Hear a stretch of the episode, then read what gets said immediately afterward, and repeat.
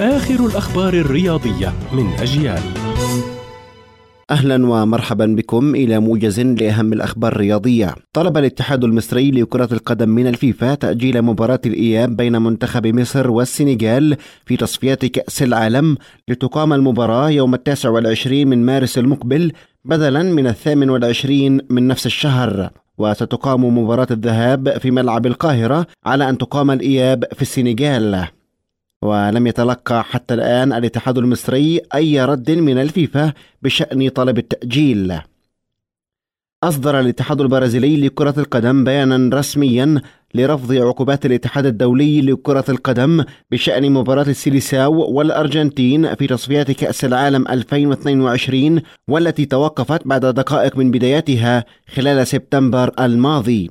وقرر الفيفا إعادة المباراة بين الفريقين.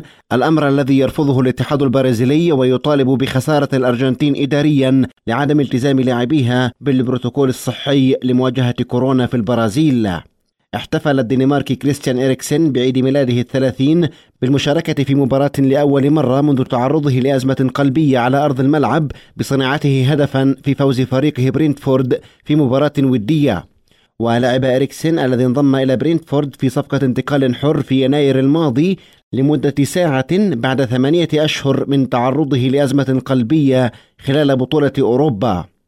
وكان إنتر ميلان الإيطالي فسخ عقد إريكسن في ديسمبر الماضي بعد رفض رابطة الدوري الإيطالي مشاركة اللاعب. قال المصنف الأول على العالم الصربي نوفاك جوكوفيتش إنه لا يعارض التطعيم ضد كوفيد 19 لكنه سينسحب من البطولات الكبرى إذا تم إجباره على تلقي اللقاح. ومطلع الشهر الماضي تم ترحيل جوكوفيتش من بطولة أستراليا المفتوحة بسبب رفضه تلقي التطعيم. كانت هذه أبرز الأخبار الرياضية. كنت معكم محمد سمحان.